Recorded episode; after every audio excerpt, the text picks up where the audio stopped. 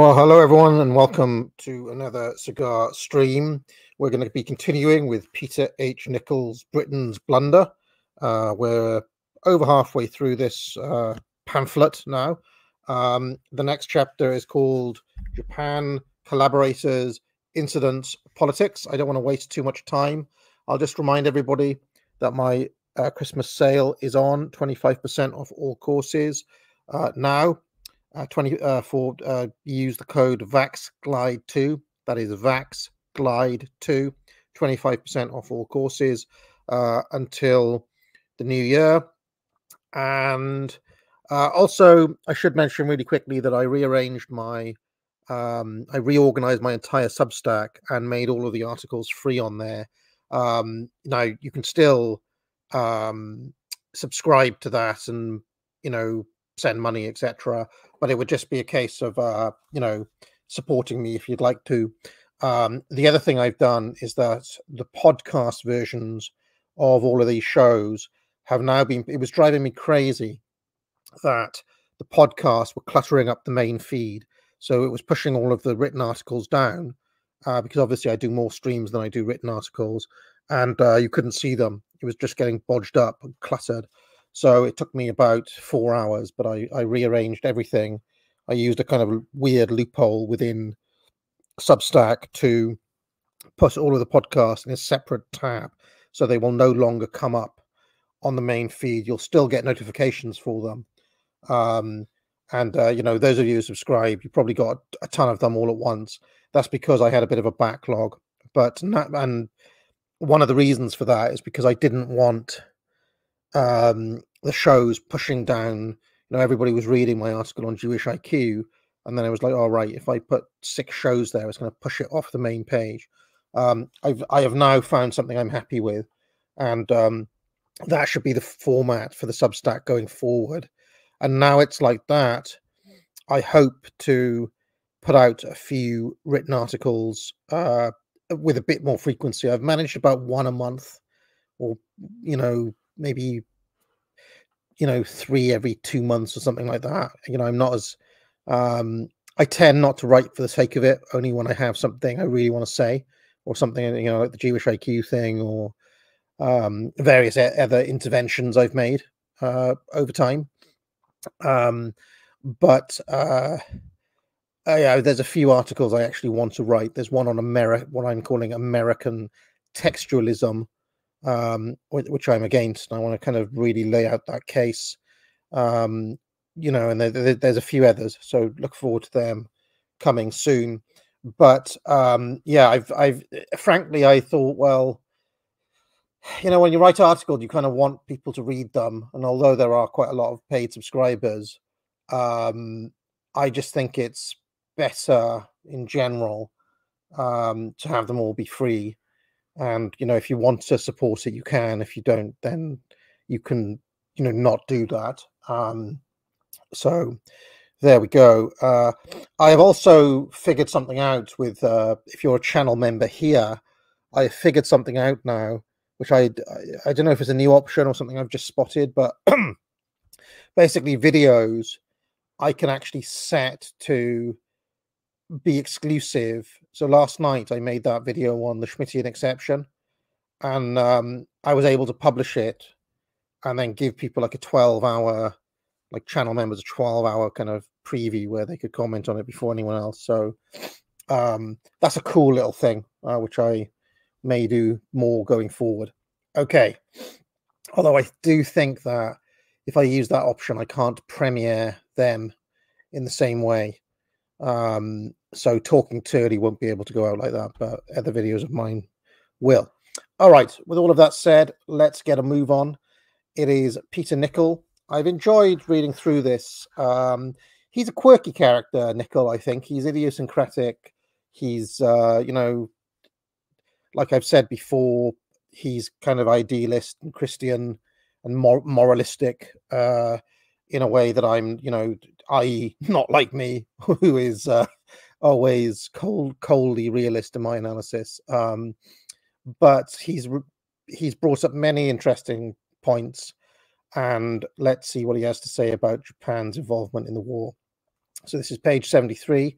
Uh, fortunately, the my Brit my copy of Britain's Blunder had Coke spilt on it last week, so the cover now is besmirched. It's got a stain on it, which I'm really really upset about because this is a hard book to find. But uh, anyway, um, maybe one day when I die and uh, people are bidding on my books, they'll be like, "Hey, that was Academic Agent's copy. Look, it's got the Coke stain on it." You know, uh, not that I'll ever be that famous, but anyway, uh, let's carry on. The stage was now set for the extreme and final combat, and that stage embraced the whole world, for Japan suddenly went to war with the United States in December 1941 by delivering a crippling blow to the American fleet by her swift air attack on Pearl Harbor and by swooping down into Thailand and the Malay Peninsula. Britain, of course, declared war against Japan as soon as the news of the Pearl Harbor attack reached our government. The extraordinary initial success of Japan, especially on land, alarmed the Allies. Um, and, and, I'll just say, uh, by the way, that uh, one of the things that I haven't been mentioning uh, during these streams is that there's quite a lot of stuff that you get in, uh, let's just say, revisionist accounts of the war that Nicoll doesn't include a lot of the time, and he never really talks about the involvement of a certain, uh, you know, of a certain group. Um, I mean, he's mentioned them, but he hasn't talked about some of the kind of behind the scene things that were going on. Um, and that's something that I'm sure a lot of people will have uh, picked up on. Um, so there's definitely things that I know in other accounts I've read of this that Nichols either wasn't aware of or just doesn't mention. Okay. Uh, so let, us carry on. Like, for example, on the Pearl Harbor, maybe maybe he will mention it, but um, I've seen various accounts that they kind of knew it was going to happen. For example, right now that's disputed, obviously, and it really depends on which historians you read. But um, in some of the literature I've got, you know, uh, Revilo P. Oliver, for example, he certainly thinks that, you know, they knew ahead of time and there was a kind of a false flag. Nicoll doesn't really engage in that sort of re- revisionism. Okay, so he's quite, um, how can I put it? Like a lot of his arguments kind of deal with the same sort of facts that you'd see in your GCSE history. It's just that a lot of the time he has a different way of different way of thinking about it. Okay, let's carry on. The extraordinary initial success of Japan, especially on land, alarmed the Allies. Singapore, which most Britons had believed was an almost impregnable outpost of empire, soon and easily fell, uh, and uh, uh, and soon easily fell, and a whole army of new British troops was captured. Uh, Burma was invaded. India was threatened nearly half of China was dominated. Both America and Britain had to start from a new and very humble level of resources against this far eastern foe. They did not hesitate for a moment to do so, and once again, unconditional surrender was their declared policy. And I'll just men- mention, for example, uh, I'll just mention before we carry on, by the way, that despite the fact that I did um, I covered the quote unquote Nazis in World War II in both GCSE and A level history. We never once looked at this theatre. We never looked at this sphere of the, you know, the war in the Far East or the war with Japan. They were just kind of in the background. We ne- I mean, not it's not even that. We never looked at the Eastern Front. We never even looked at the Russian, the Russian German war which a lot of historians, um, like uh, uh, Norman Davies, for example, famous Oxford historian, has now and um, what's that other book, Stalin's War. You know, they've started to redress that a bit, looking at the Eastern Front a bit more. But this sphere, the war with Japan, is almost entirely ignored in British schools. Um, certainly, in my experience, I mean, it was just like I was aware they were involved. Now, now I think that in the American in the American imagination, Japan is a lot bigger because of Pearl Harbor, right? And um, you know, I just know through like my love of wrestling and so on that they there was a long history of like Japanese villains in in America as a result of this. Um, but uh, yeah, much less in our imagination. Very much the world World War II in the British imagination is the Western is is the Western European theatre. You know the the the war in France and the Blitzkrieg here and all the rest of it for obvious reasons. Okay, but yeah, just worth mentioning. Uh, they they proceeded to build up new forces on land and sea from inexhaustible resources. They knew that, given time, they would outmatch Japan in these resources, and that ultimate victory was almost guaranteed. We need not pursue the epic story of that Far Eastern conflict in all its thrilling details and infinite variety, but prefer here to discuss the motives which animated the Japanese in their great venture. Many will simply declare that shameless aggression was the one motive fostered and made decisive by the examples and success of Nazi Germany in the West. But this is by no means sufficient as an explanation. Aggression generally has its roots in a certain soil, and the case of Japan needs more just study. Everyone knows that her dense population required an outlet if she were not to be doomed. In spite of all her fresh vigor and almost Western efficiency to permanent poverty in the mass of her people. Everyone who knows that she had within the last few decades assimilated at an almost magical rate all that the Western nations could teach her of the arts of war and of peace. But so many people in the West forget it, what so many people in the West forget is that she had also assimilated the example of these Western powers in acquiring colonies by any means they could for their surplus population and for their general enrichment. Britain, France, Belgium, and Portugal had to carve their career and reach their destiny, acquired mainly, if not wholly by force, vast tracts of the earth and when Germany had begun to follow their example, they checked her design by robbing her of all her lately acquired colonies. Even America had taken the Philippines under her wing, and it was obviously only her own abundant home territory which rendered further conquests unnecessary. How then could Japan fail to reflect that her only way to salvation from overpopulation and its evils was to do what these exemplars of the older West had done.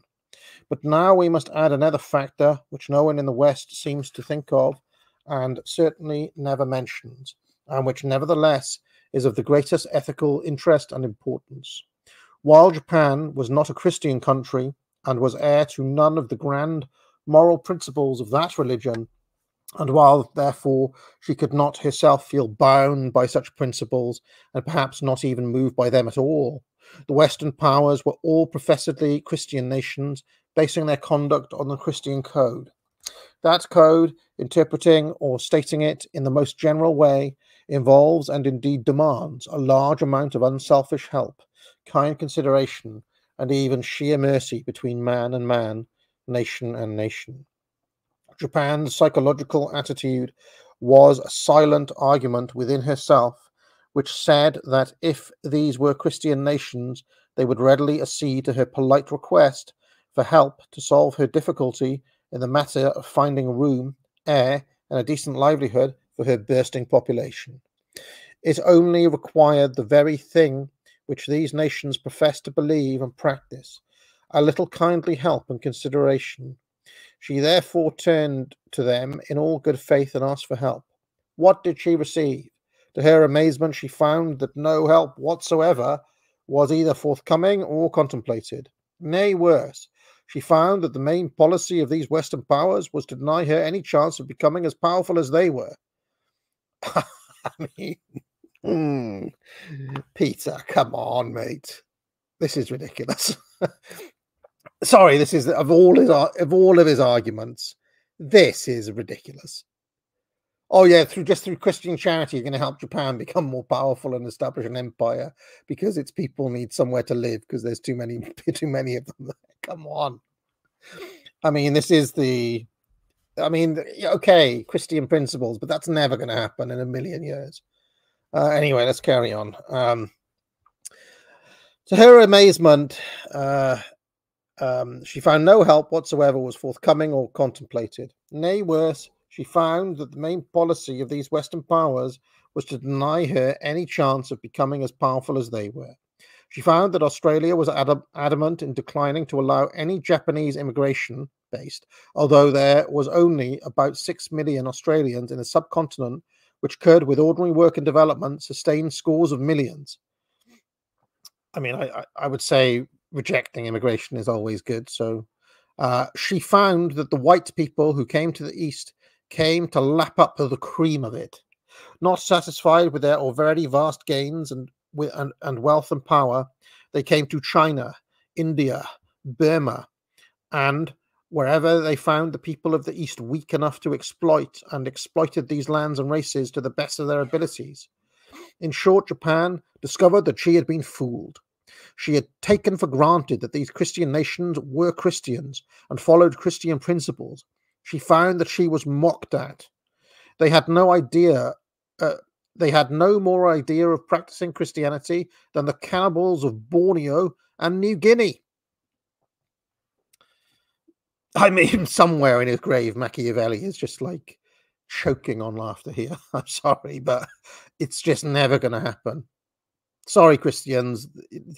I mean, it's not even Christians. Anybody who believes that, um, you know, in, in, in, in the great game of geopolitics, in the grand game um, that the great powers are going to, you know, be Christian in their outlook towards foreign nations is, you know, this is a level of uh, kind of blue-eyed naivety that I find uh, frankly ridiculous from Nicoll.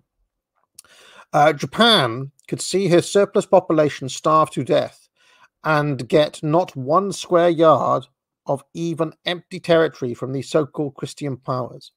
She might get some temporary help when struck by an earthquake, but permanent help, no. It is easy to follow out the further silent argument which swayed the soul of Japan. And it was this that every nation must look to its own right arm to get what it required or what it wanted. Correct. All ethical protections were evidently camouflage, or if not entirely that, were strictly limited to individuals and had no application to states. Japan, therefore, must fall into line with the Western powers and proceed by the principle of getting what they wanted by their own might. She naturally stated with conditions and affairs, um, she naturally started with conditions and affairs near her own door. Russia provided copious provocation before Japan made her war. Okay, so, uh, you know, maybe he's making the the case in the you know deliberately absurd or whatever, but he's basically outlining why Japan had the militant stance it did, because the Western powers had showed it that it understood no other language. So what choice did it have? Okay, that's fair enough as an argument, I would say. Uh, Russia, Russia provided copious provocation before Japan made war on her in 1905 and asserted her interests in Manchuria, Korea, and other Chinese territories. This led to the inevitable reaction of China herself and to her boycott of Japanese products.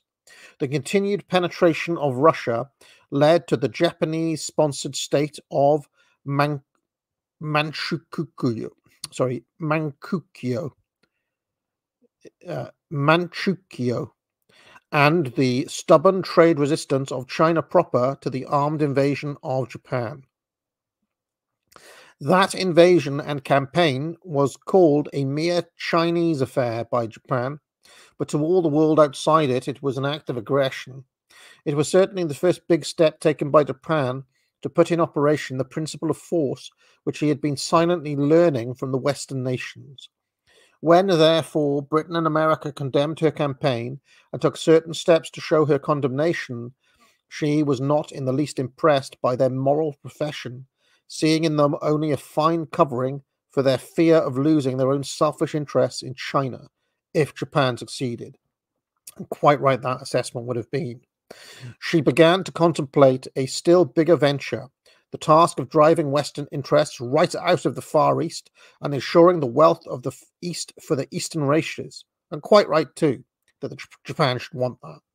That she meant to be for the controlling power in all the East was certain and natural, for she was by far the most advanced, judged by almost any human standards one might select. She might uh, she began to contemplate a still bigger venture, and also I would mention that China was down at this time. Right, China's up now in history, and it has been up historically in history, but uniquely, I would say, in the in the longue durée, China was kind of down after the 19th century. So it would be natural for Japan to start thinking like, I want a big piece of this pie for myself. They're down. Now's my chance. Now's now's our chance. Um, it's just natural, I think. Power hates a vacuum, right? So, you know, if, if China's uh, weak, Japan is strong. It's going to want to start pecking, I would say. Peking, you might say. Boom, boom. She began to contemplate a still bigger venture uh, so we did that. Uh, when, therefore, the European War broke out and these Western nations were once again showing how little their profession of Christianity had to do with their actual behavior, Japan felt that her hour had arrived. If they were once more fighting, each for what it felt right, so should Japan.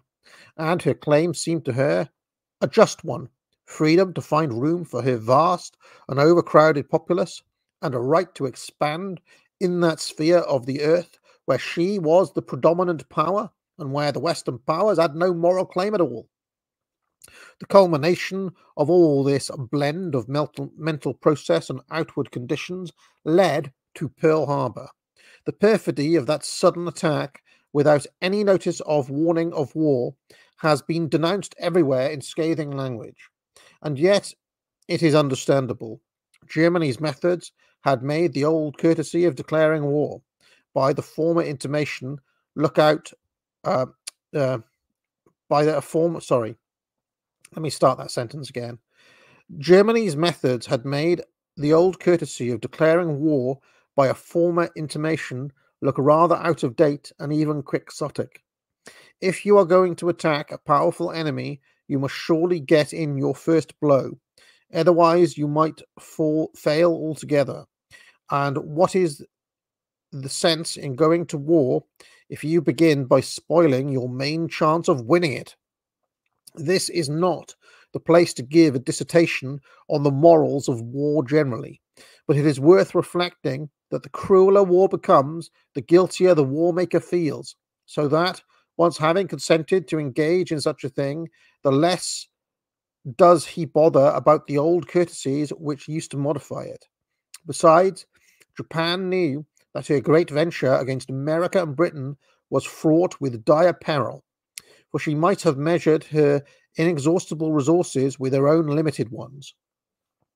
Her only chance was to get in the knockout blow first, and no fine sense of honor must stand in the way. If the Japanese in their attack on Pearl Harbor showed an element of perfidy, we can at least understand what impelled them to it. If they showed arrogance in challenging both Britain and America to mortal conflict, we must admit that they also showed amazing courage. And if we characterize their whole venture as sheer aggression, we must admit that it only differed from our own past generations in being waged against powerful states already in possession while we seized what we wanted from poor primitive races who could not prevent us. Those who condemned Japan out of hand for trying to get by force what she wanted in the far eastern hemisphere should ask themselves when and how did Britain get all of India, Burma, Hong Kong, Singapore, Malay, and the hundred islands of the Pacific, plus parts of China's coast?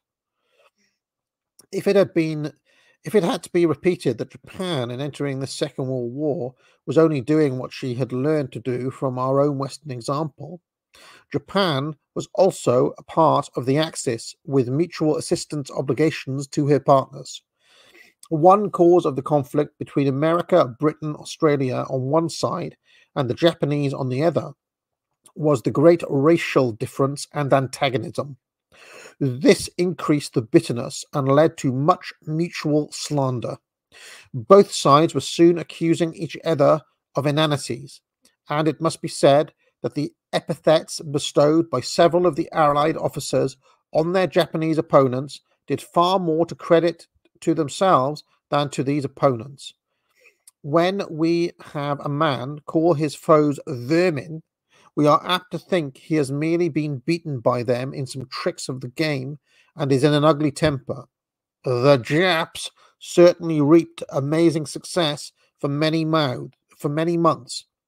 And whatever their future history may be, their first exploits in Malay, in the Malay Peninsula, Siam, Burma, and in the Pacific will never be forgotten.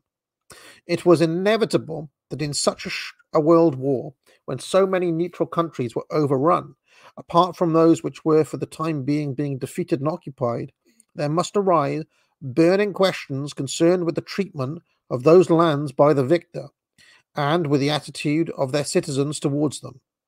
It must be said at once that seldom has the human nature shown itself more more prejudiced, mean, vengeful, and spiteful than it did when confronted with these difficulties. Anyone can imagine the enormous perplexities which beset the French, Norwegian, Dutch, and Belgian authorities and politicians when Hitler overran um, and then controlled these states. Good old fashioned patriotism simply could not solve the situation, for that meant a continuance of active opposition to an armed enemy totally illegal under international law, which in turn meant gradual extermination. Secret hatred and obstruction might, of course, go on, and it did, but the rulers of the invaded lands had to accept and to carry out certain necessary, but in general mild and lawful conditions laid on them by the Nazi conquerors. They simply had no alternative unless sheer lunacy. Moreover, those who simply praise the resistors and saboteurs as the only true patriots then and later, and who condemn out of hand all who try to arrange some sort of organized running of the country whilst the enemy was in power, seem to forget that Hitler never treated their lands, apart from France, of course, as lands to be conquered because they had raised war against him. He merely used them as absolutely necessary for his own defense for the time being, exactly as we treated Iraq and Iran and other countries where we behaved to plotters and saboteurs against us, just as Hitler had behaved to his, in his occupied lands.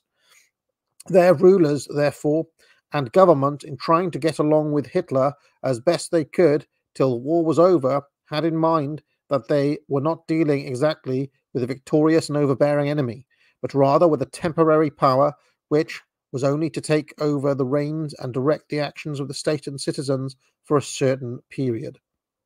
It followed, surely, that not only was some sort of cooperation with the invaders necessary and absolutely beyond their power to refuse, but it was far different from cooperating with an actual enemy. Indeed, it is hard to see how true patriotism. Uh, sorry, I lost my place here. Uh, where, where are we? Yeah, indeed, it is hard to see how true patriotism on the part of the Dutch and the Norwegians could be other than a discreet and wise collaboration with Hitler's officials and soldiers till such a time as the war came to some issue.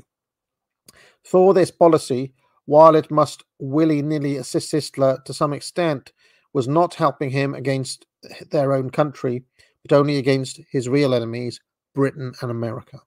And more vital, it saved their own country from worse suffering and greater disasters. In short, to make out that those rulers and politicians who worked under the invaders were traitors is a charge at once stupid and slanderous, and has been generally made by those who were never faced with the terrible dilemma which faced the governments of Belgium, Holland, and the rest. That dilemma was simply this either to flee away to England if possible and be safe, while the vast populace was left helpless and bewildered behind, or to stay and make the best working terms possible with the invading powers with a view to making the occupation as tolerable as possible. One may have a certain sympathy with these governments and leaders who fled to London, but one cannot have deep sympathy with those who remained and faced the rather terrible and certainly um, uh, and certainly most unpleasant task of getting the best terms they could from power they could no longer defy or defeat. Should we have applauded Churchill, our whole government, and the royal family if they had deserted us in a successful invasion by Germany? If they had scuttled away to America from safety there, and from safety there told us to die in the last ditch? It was easy and sounded patriotic for the Dutch, Norwegian, and Belgian statesmen to shout their slogans of defiance from the security and comfort comfort of London and to urge their compatriots in their homeland to sabotage the German invaders in every possible way, while they themselves ran not one risk by their talk.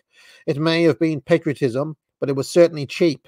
And when at last Germany was ousted and the independence of these lands was restored, for these returning rulers to proceed to castigate, persecute, and penalize those public officers and officials who had not deserted their country in its hour of need as collaborators and traitors because they had been compelled to do so by Germany, had, uh, as Germany had ordered, was an exhibition of spite and meanness rarely equaled in the annals of nations.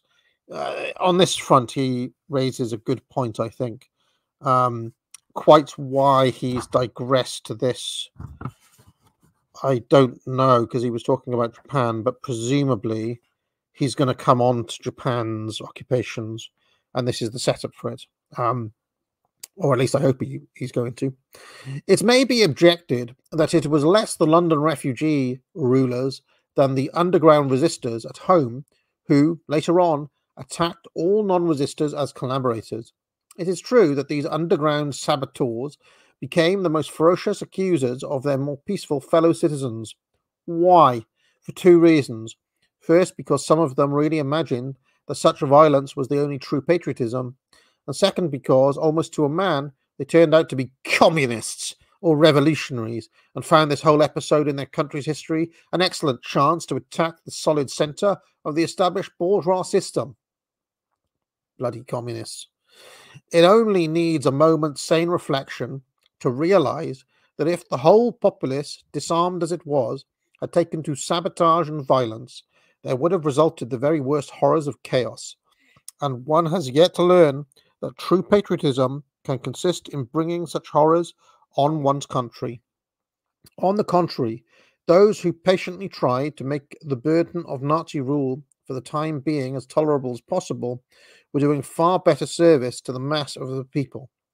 Unless patriotism is to be accepted as a mere blind, insensate passion which reaps nothing of the consequences and is destitute of all wisdom and patience, then those leaders who were left in Norway, Holland, Belgium, and France to deal with the actualities of Nazi rule were, to say the least, as patriotic as those who shouted war cries in London or who crept about in the dark, wrecking trains or stabbing German officers in the back after their own armed forces had failed to avert military defeat.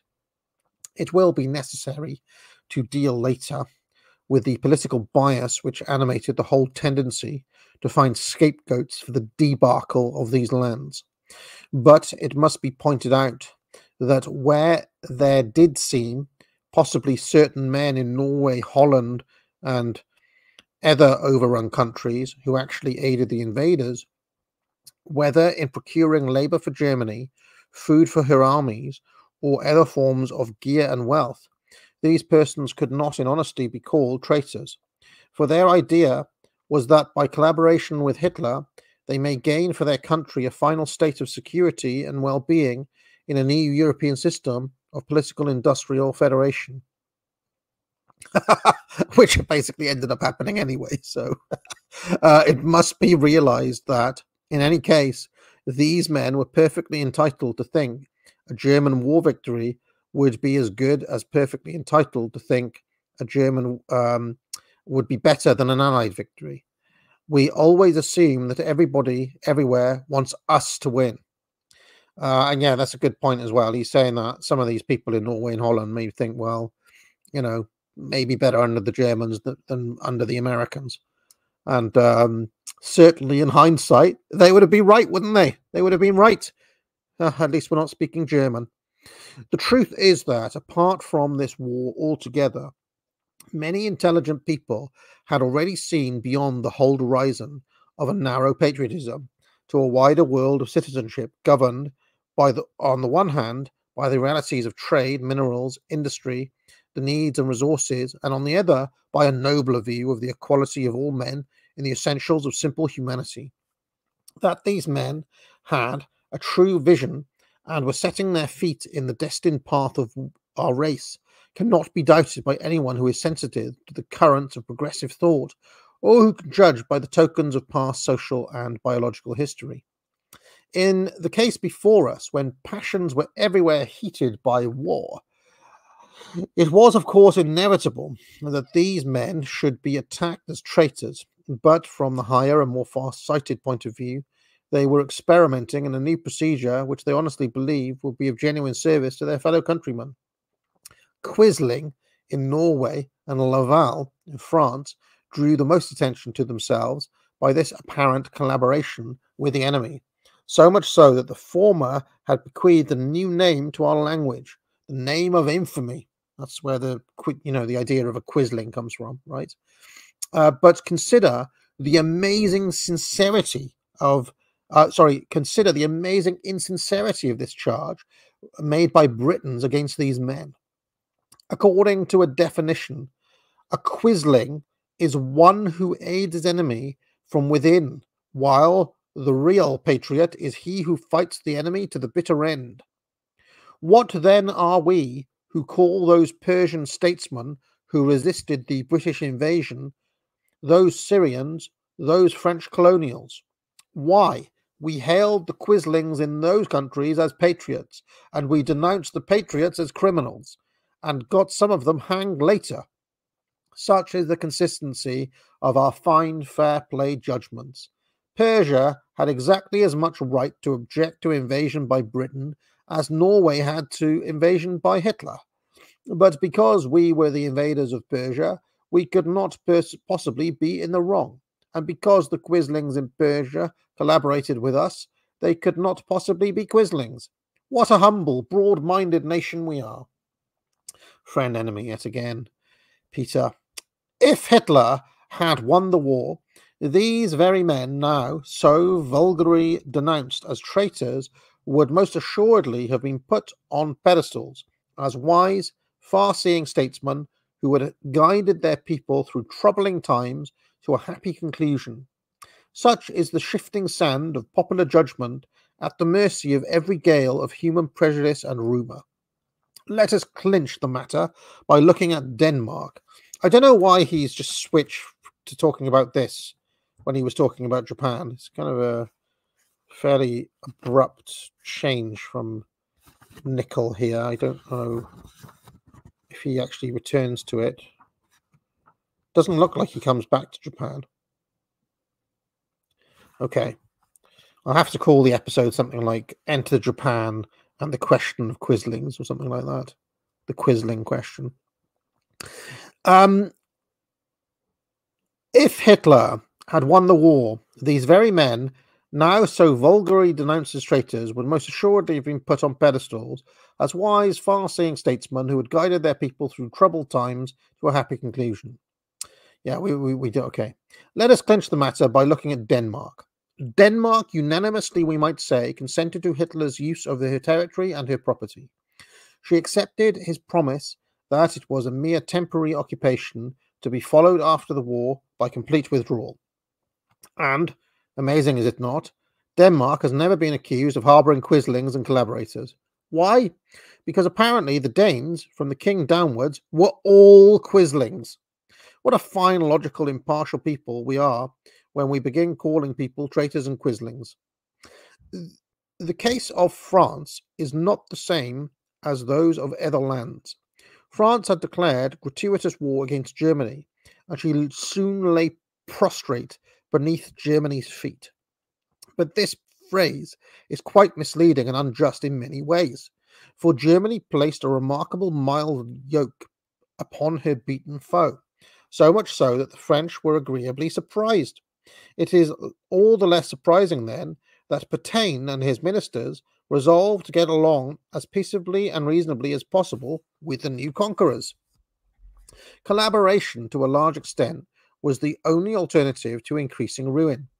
Pétain and his men stood and took uh, the shock and wrestled with the sore problems which had to be wrestled with. The Vichy government was looked at askance by the Allies and at last reprobated and denounced simply and solely because she no longer took active part on the Allies' side. And as for Laval, his one crime really was that all his political life he had tried to bring to an end the age old quarrel between France and Germany, and so to heal a festering sore which had plagued all Europe for generations. But the mass of people cannot imagine such a generous political aim and therefore sneer at the idea of it. They can only understand the good old way of fighting it out and beginning again as soon as possible with vengeance and retaliation and uh, the accepted and sacred principles of action. It is not intended here to relate the history of the war. It is well known in all its capital episodes and events. Suffice it to say that from 1942 onwards, to the close, the tide had turned. Indeed, any observer could easily judge that time lay entirely with the Allies. They had inexhaustible resources with which to confront the German Reich. The United States alone could have outmatched her in men, material, food, and munitions. Russia had vast numbers on her side so far as military operations went, and went increasingly better equipped both by her own efforts and by Allied help, she began to prove not only irresistible in defense, but overwhelming in offense also. It cannot be claimed that the ultimate defeat of Germany proved any military or naval superiority on the part of the Allies. Their victory gave no ground whatever for pride. It was simply a case of overwhelming superiority in Allied manpower and resources. Germany was superior during the first two years of the war in her equipment and preparation. She amply showed it by her far flung conquests. On the sea, she took enormous and deadly toll of our shipping. On the land, she swept everything before her. Italy proved definitely inferior to the other combatants, uh, combatants both on the land on the sea, but only the vanity of a narrow patriotism would seek to diminish the courage and success of the Germans in all their operations. Indeed, it is a curious fact that again and again, when she did suffer a reverse, it was only when her enemies altogether outnumbered her. The River Plate uh, battle is an example. The usual version of it emphasizes the disparity between a battleship and a cruiser, and deems it a fine heroic achievement for the British smaller ships to have outclassed the German big one. But the cold facts are that the pocket battleship was very little bigger than the Exeter, having 11 inch guns to the Exeter's 8 inch. The Exeter was supported by two other fast cruisers with 6 inch guns. The Graf Spee was short of both fuel and ammunition. Is it such a glorious victory or such a shameful defeat for one slightly bigger ship to be mastered by three, there is not the slightest reason to question the heroic valour of both sides in the fight, but equally there is no valid reason for calling it a grand British victory. In the case of the Hood and of the Bismarck, it is also interesting. When these two were matched one against the other without interference, one might say, the Hood was sunk almost with the first shell. This has always been called a lucky or unlucky shot. One chance in 10,000. Perhaps so, but there again the fact remains that when equally matched, the German shanked the British battleship. Later on, there was jubilation in England when the Bismarck was sunk in turn. But how was she sunk? It required the whole Atlantic squadron to do it destroyers, cruisers, battleships, aircraft, and submarines on one side, and a solitary battleship on the other. No great, great glory there. But British naval men, so so uh, basically, he's saying that the Allies had quantity on their side, and the Germans had quality on their side.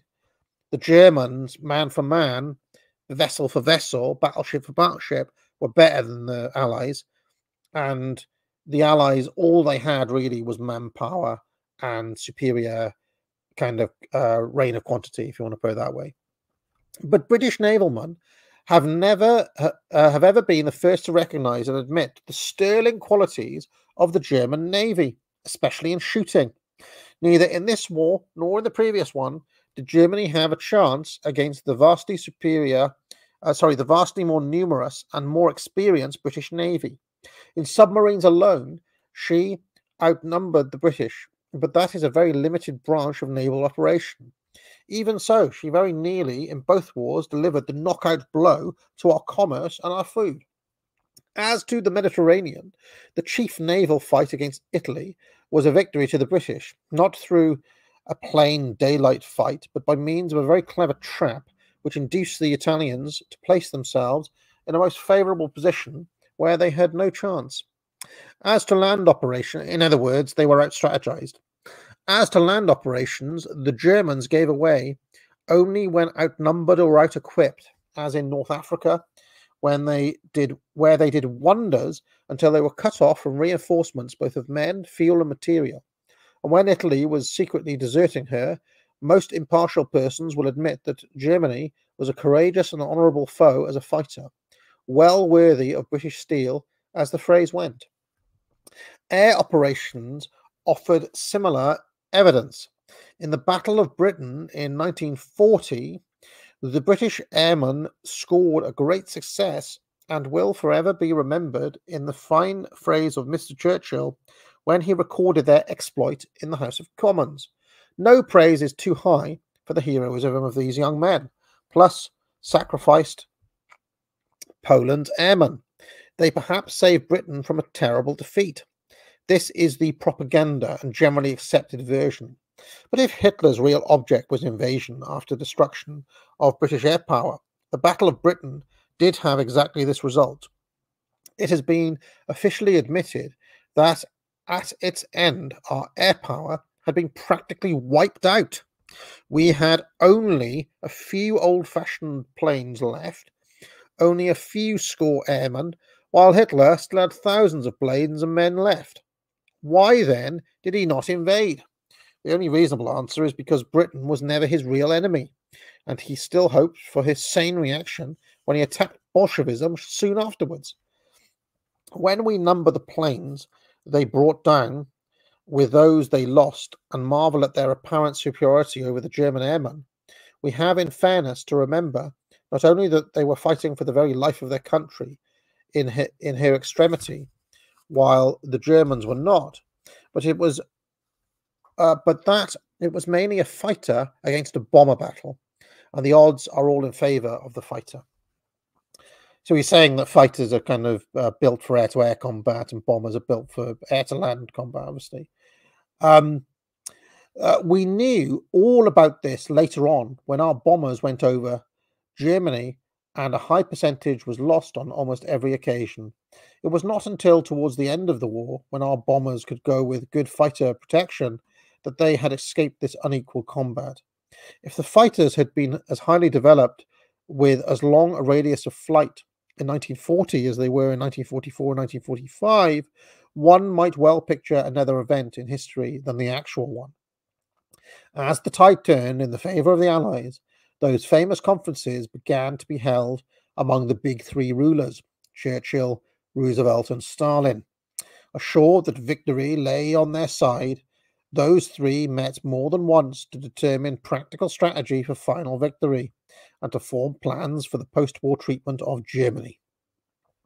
Of the practical strategy, there is little to be said here, except that after uh, Casablanca, Churchill retired from strategic control, which went to the USA.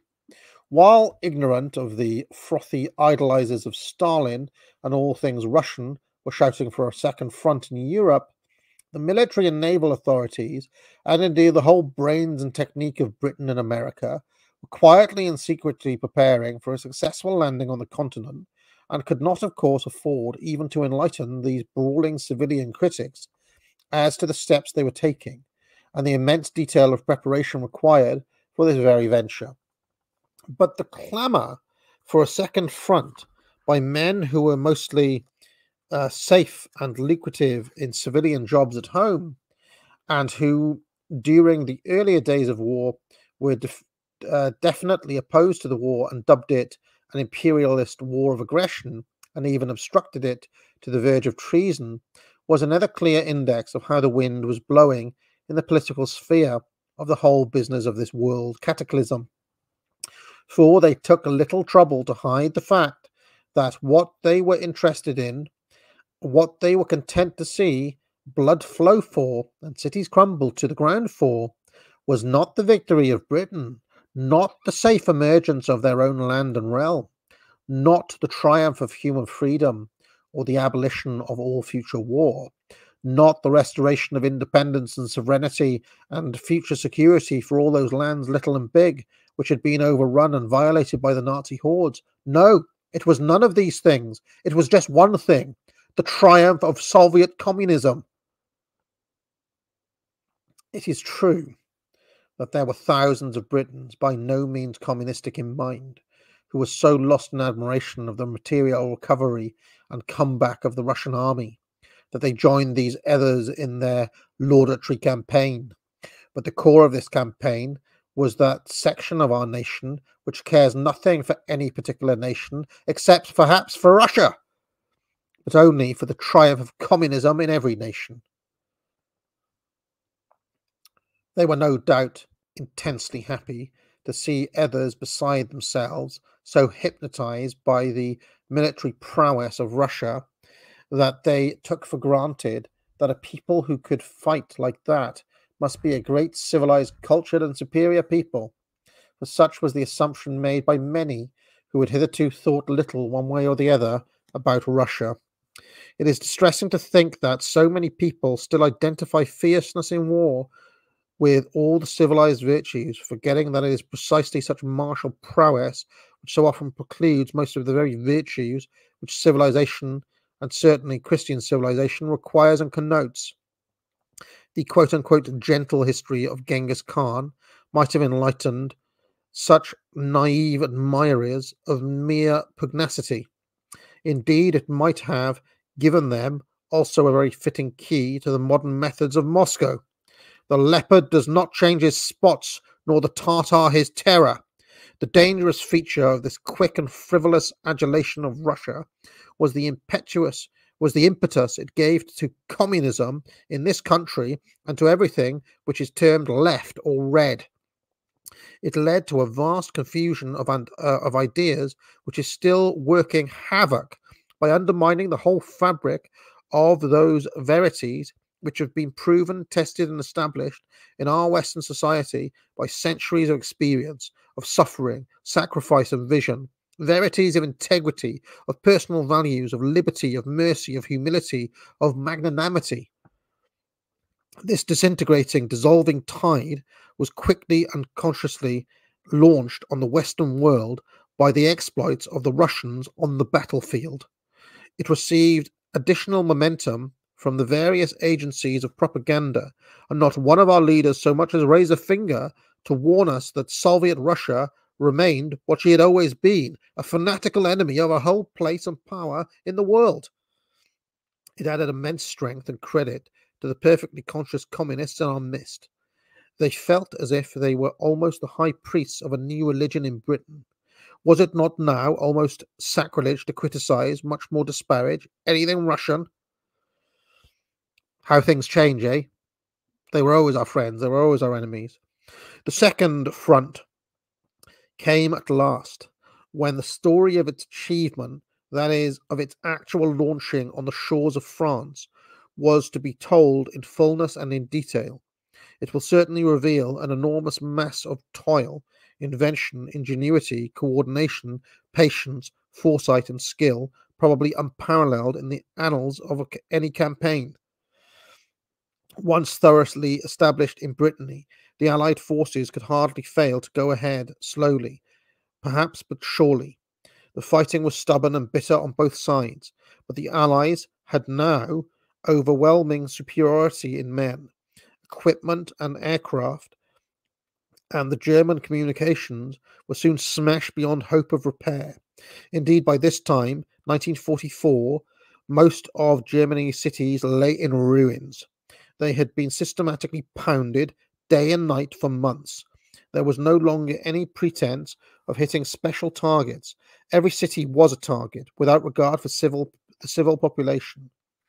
After one concentrated attack lasting only 20 minutes, it is recorded that 40,000 people in one city were killed, almost as many as were killed in all Britain over the whole period of the entire war. And yet, to the very end, it was quite common to hear worthy Britons speak of righteous wrath of the terrible work of the Germans in bombing our towns. Amidst all the talk of war crimes, the slaughter of a mere 40,000 civilians in 20 minutes by deliberate, wholesale, and concentrated bombing is never even mentioned. And, and I should say, by the way, if you have a look at the situation in Gaza today, it has taken the Israelis three months to kill about 18,000 people so far, around last I saw. So imagine 40,000 people being killed in 20 minutes. It's, I mean, it's just a, it's a whole other scale of carnage that we're talking about there. Okay. Um, whole, um, yeah, so the slaughter of a mere 40,000 civilians in 20 minutes by deliberate, wholesale, and concentrated bombing is never even mentioned, while a tremendous fuss is being made over revolting conditions in a few prison camps like Belsen, and the warders had to struggle with a chaos of disorder and a lack of all necessities, mainly, if not wholly, caused by the Allied bombings and blockades.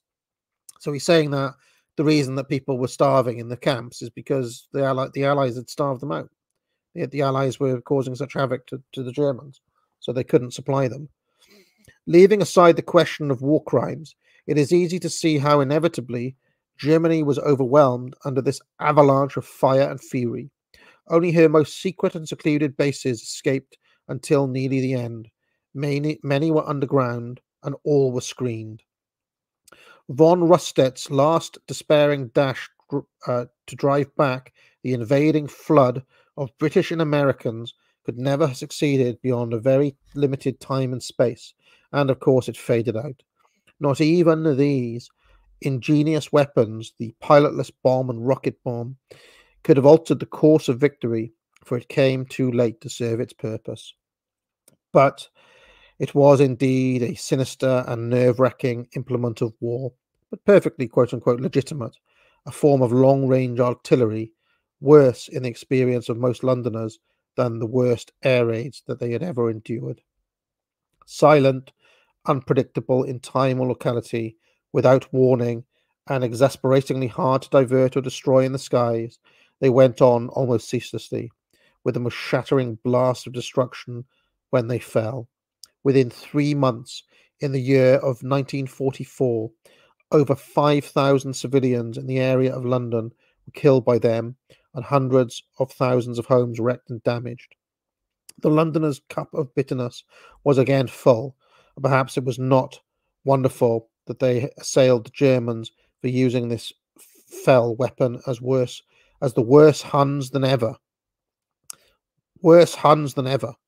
But justice naturally asks, what are 5,000 in three months compared with 5,000, 10,000, and 20,000 in a single hour in many a German city at that very stage of the war?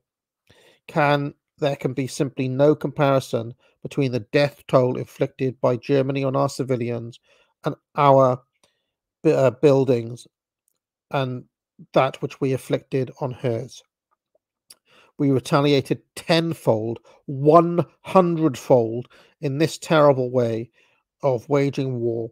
And yet, I mean, it kind of reminds me of uh, the situation in Israel at the minute, to be honest. Um, anyway, let's continue. Uh, we re- retaliated tenfold, one hundredfold in this terrible way of waging war, and yet continued not only to lay all the blame on the feet of our foe, but to condemn as barbarous the very conduct we were indulging in with hundredfold ferocity. The peculiar logic of people who are suffering from nervous trial is well seen in the case of the V bombs, for they were denounced. Uh, they denounced this weapon uh, as a sample of the cruel and cowardly nature of the Nazi methods, on the ground that the bomb fell anywhere and could not be directed to any specific military target, which testified that the Germans were merely concerned in spreading death and terror and havoc anywhere. And the people who argued this never seemed to ask themselves this which is the most cal- callous and criminal action? To shoot a bomb over a city, knowing it may kill helpless civilians and may, on the other hand, miss any human target, or take their bombs in hundred right uh, in hundreds right over a city and deliberately fire them down on the heads of thousands of civilians. The Germans were taking a chance of hitting or missing from a great distance, the British and Americans were taking no chance at all. They deliberately, carefully, and at close range deluged every city in Germany with bombs of the heaviest and deadliest load that they could carry, obliterating uh, obliteration bombing, as at last we rightly called it. To put it mildly, the charge of barbarism against the Nazis in this matter comes very badly from the Allies. But an honest moralist is seldom uh, listened to in war. We shall come later to the crowning diabol- diabolism. Sorry, we shall come later to the crowning diabolism, the atomic bomb, besides which, in satanic evil, all our previous inhuman bombing becomes brotherly love. The defection of Italy from her active alliance with Germany and her unconditional surrender in September 1943 certainly contributed to the eventual defeat of the senior Axis partner. The story of how the Allies carried their victorious campaign in Africa against the great German general Rommel right across the Mediterranean, in Sicily, and then into Italy, is itself an epic packed with innumerable incidents, each fraught with incredible daring and danger, with suffering and endurance, with heroism and sacrifice, with ruin and terror and death the Italians were obviously weakening. How far their hearts uh, were ever in the war is doubtful. As a race, they seem extremely liable to enthusiasm when things are going well in any particular enterprise, but equally prone to succumb and retreat when the tide turns against them. Mussolini could not count on his troops so long as the Axis was in the ascent, but they proved despondent, weak, and even treacherous when they saw the Allies getting the upper hand. There were was added to the motives which led to their complete surrender the same political fever which was now beginning to dominate the whole war. The supposed Reds of Italy saw their chance of revenge on the man who had suppressed them 20 years ago if they complied with the Allies' demands. They were, in fact, real quislings. Bargaining began between the Allied and Italian leaders. Mussolini had already been, more or less politely, removed from power, simply because his arms had, had failed. From that hour of his political fall, he was doomed. The merciless wolves of communism were on his track. Even the moderate politicians cared nothing now for the man who once rescued their country from chaos and misery and had given it a long period of increasing stability, unity, and prosperity. All they wanted was to get out of the war at as little cost as they could and at no matter what the cost to their honour. They had no option but surrender, but this surrender was by no means unconditional. Certain assurances were given, certain bribes held out. As Italy had been given certain promises of reward for help to the Allies in the First World War, and these promises were never fulfilled at Versailles, it is not worth detailing those that were made on this occasion, as they had no greater chance of being implemented. We shall see presently that the value the Allied professions and promises and principles had on a far more important field. Suffice it to say that the Italian leaders who had now supplanted Mussolini, agreed to the Allied demand that they should hide their surrender from the Germans as long as possible, so as to give the Allies an extra bit of advantage. This piece of duplicity, it must be said, did as little credit to Britain and America as it did to Italy, thoroughly justified the hard things Germany said about all of them. We cannot but admire those regiments of the Italian army which scorned such tactics and such a surrender and kept up the fight in loyalty to Mussolini and to the cause which they had joined in 1940. But of course, their hope was gone. The brunt of the fighting now fell on Germany, and she fought with the same stout and stubborn spirit which marked her whole military character. It was a slow and painful progress northwards in Italy, but the north itself was undermined now by the fierce and vengeful hordes of workers who had at last found their chance to cut the throats of all the quote unquote fascists they could. Probably the full story will never be told of the reign of horror which now began in northern Italy. What we know is enough to indicate the fuller tale. We know how Mussolini himself was cornered at last by a wild mob, murdered, and his corpse submitted to the most foul atrocities by men who were to bring light and redemption to the world, forsooth that there were those who consciously condemned Mussolini for having brought his country to such a pass as it now goes in, goes without saying. The truth is that in all the engy, uh, in all the orgy of vengeance, which was now beginning in the liberated countries, the genuine patriots were a mere handful compared to the disgruntled, Moscow inspired, murder minded communists in all these lands who made use of the glorious chance offered them in the collapse of Germany to shroud their fierce personal and political hatred and vengeance under the cloak of patriotism. And it is worth remembering, guys, that those scenes of Mussolini being hung up and so on were done by communists. And ev- any good patriotic Italian knows that, that it was the communists who did that, not normal Italians. If in France alone, even before Germany surrendered, the knives of the communists were already dripping in the blood of their political victims, and the so called quote unquote People's Court were simply their tools and instruments of murder, just as were the Kharkov trials in Russia. This pitiless process of vengeance spread to all the former allies of Germany and indeed reached wilder uh, and more horrible dimension in Hungary, Romania, Greece, and Bulgaria than it did in France, Belgium, and the other overrun countries of the West.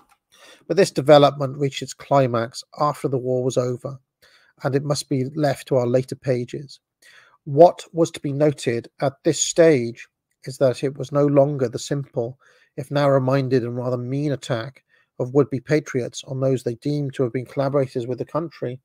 It had become more than the leaping fire of the foul political mania and ideology which stops at no crime, spares no opponent, and knows neither God nor morality. Such is the Bolshevik creed. Okay, um, I think I will call this episode The Course of War because that's basically what we are uh, covering there. Um, the next chapter seems to flick over to the Eastern Front, where yeah, yes, we're going to have a look at Russia's drive, Poland's fate, and the Axis surrender next time. So I'll call this episode the course of war. Uh, hope you uh, enjoyed it. As ever, I'll deal with any super chats on later shows. I'll I'll, I'll catch them up if anybody sends any. Um, I'll remind people Vax Glide 2, 25% off all courses. Buy it now. Join the channel. But most importantly of all, ladies and gentlemen, get out. What goes on in this town is none of your business. As long as I'm living here, it is. Then maybe you shouldn't be living here! Well, that's easily fixed.